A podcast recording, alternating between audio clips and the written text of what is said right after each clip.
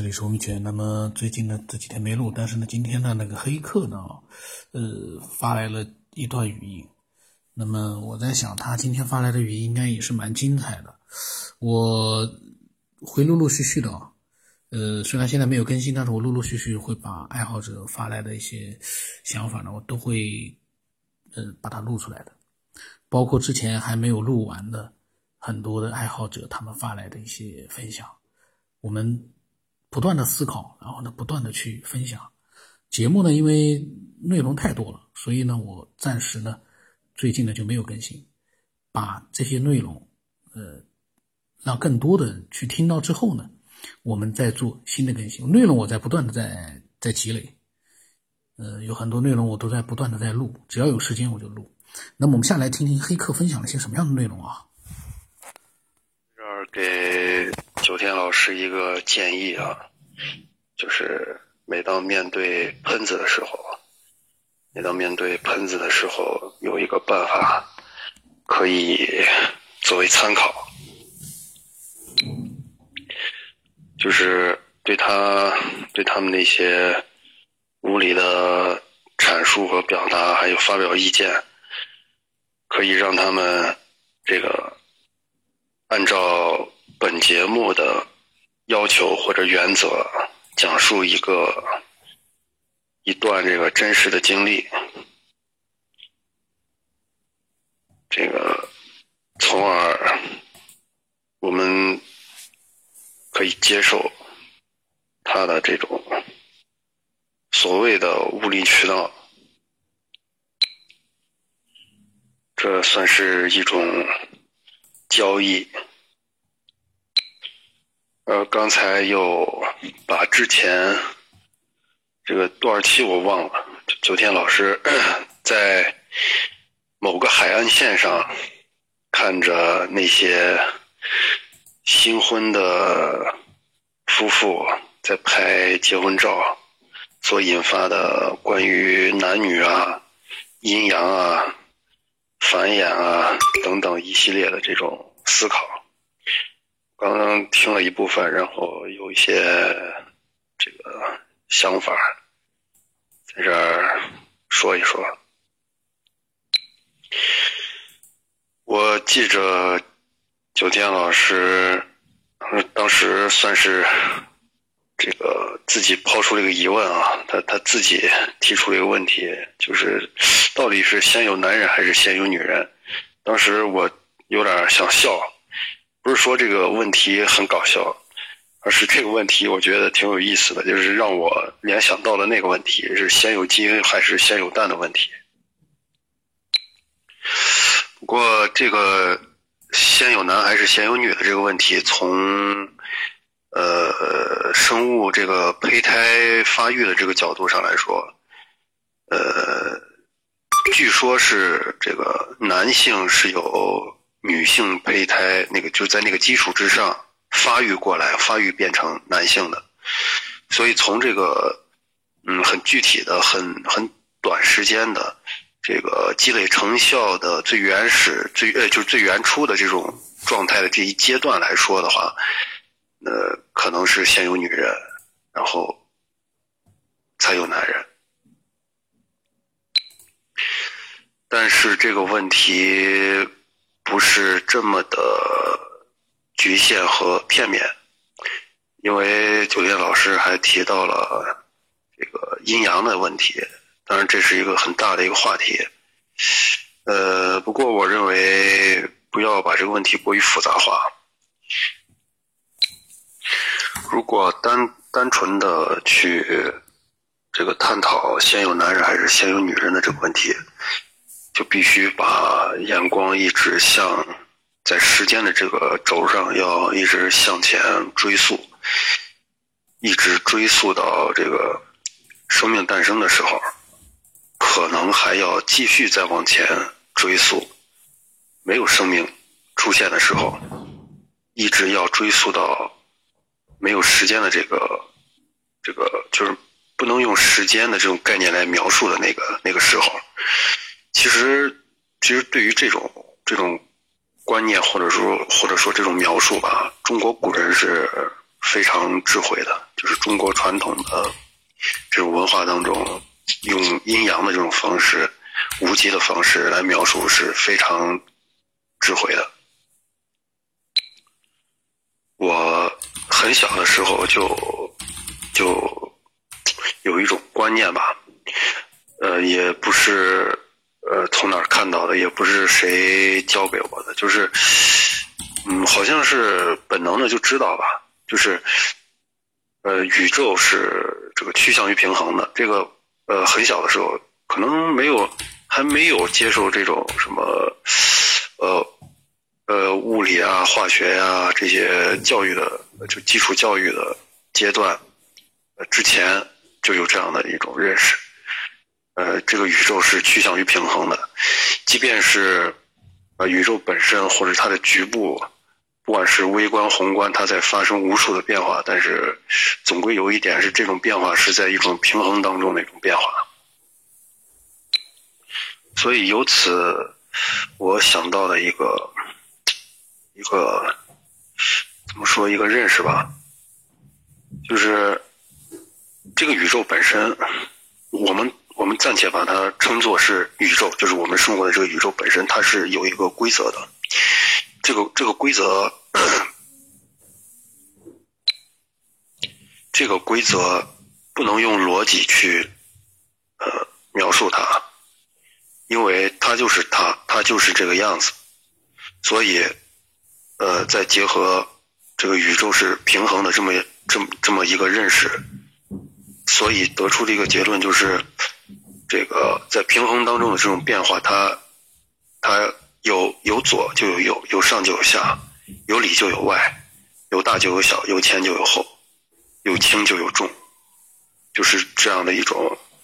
呃对立矛盾统一的这么一种一种一种思路吧。其实这也是阴阳这种概念，呃，这种这种对于万有或者大有的这种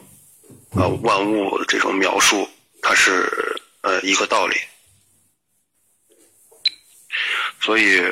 我觉得，在这个宇宙当中，或者在我们地球上，具体的在我们地球上出现的男女啊两性这种这种对立又统一的这种。这种辩证它是必然存在的，它一定是有男人，我们称之为的男人，就一定有另外一个与之对应的，我们称之为的女人。这个乍听起来吧，有点像是像是一种诡辩，但实际上还不是这么一回事儿，因为呃，你不能够去。跳脱出我们生存的这个存在的这个宇宙之外，去描述这个宇宙本身。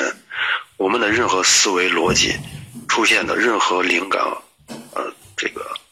脑细胞脑细胞当中的任何的火花，都是在这个宇宙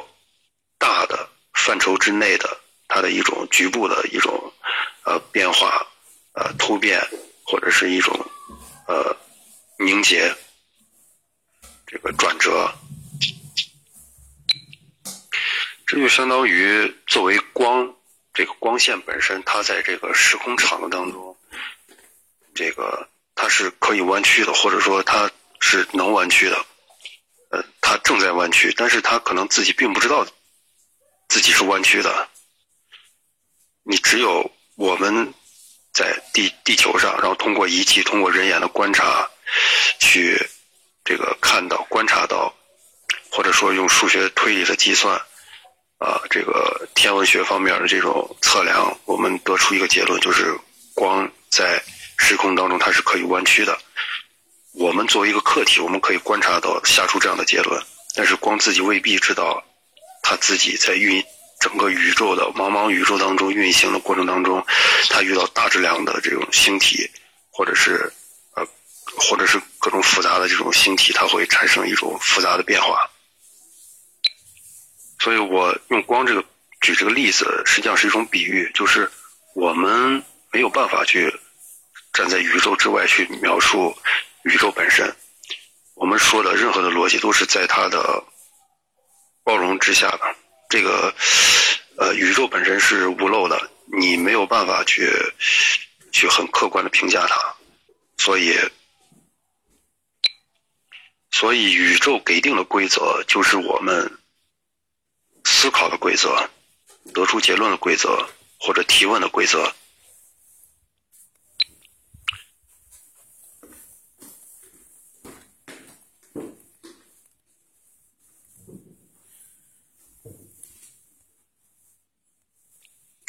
所以，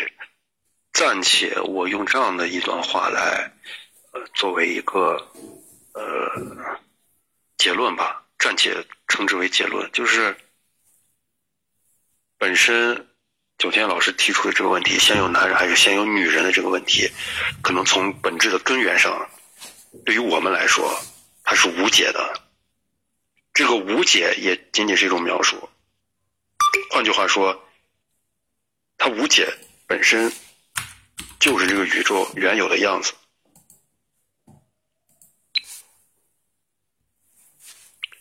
我们这个古人把呃刚才说到的这个宇宙的规则或者它的规律性的东西，它原本的那个样子，就称之为道。上古真人。知道者也，法于阴阳，合于术数。这个法于阴阳，实际上说的就是这个，这个就是这么一个道理，就是这么一回事儿。啊，阴阳就是这么一回事儿，男女出现就是这么一回事儿。它有它自有的道理，它给定的这个规则就是这个样子。你在这种无限的呃茫茫的宇宙当中，你感知到的这种对立的、矛盾的。呃，男女或者雌雌雄啊，这种这种变化，阴阳的这种变化，这就是它原本的道理，你接受就行了，这是约定俗成的。当然，从科学的角度上来说，啊，从现代科学的角度上来说，你我们可以啊，这个慢慢的、逐渐的再去。呃，通过个体的研究或者微观、宏观的去研究，逐渐的把这个结论，呃，可以不断的去追溯，这个刨根问底，不断的追追溯，肯定也会有新的发现。但但是这种，呃，黑客呢讲了很多他的想法啊，呃，就是呢，嗯，这些想法呢，就是。呃，我刚才一边做事，我一边在擦桌子，一边在听呢，讲的非常的好。关键的问题就是呢，我们有的时候思索，包括我之前的专辑的名字叫《文明的起源》，或者说是人类的起源，就是说我们所有的人类，并不会就是说去老老实实的去接受目前所存在的所有的一些规则，我们一定是每个人都希望明白。到底人类是从哪来的？这个人类的智慧，这个文明是怎么才会具有的？当你看到那些人养的小宠物猴子啊，那么灵活，那么聪聪明，跳来跳去，但是你说它会进化成人，你肯定会否定的。这个东西它很聪明，它也很灵活，但是它要进化成像我们这样的体毛全部都消失的，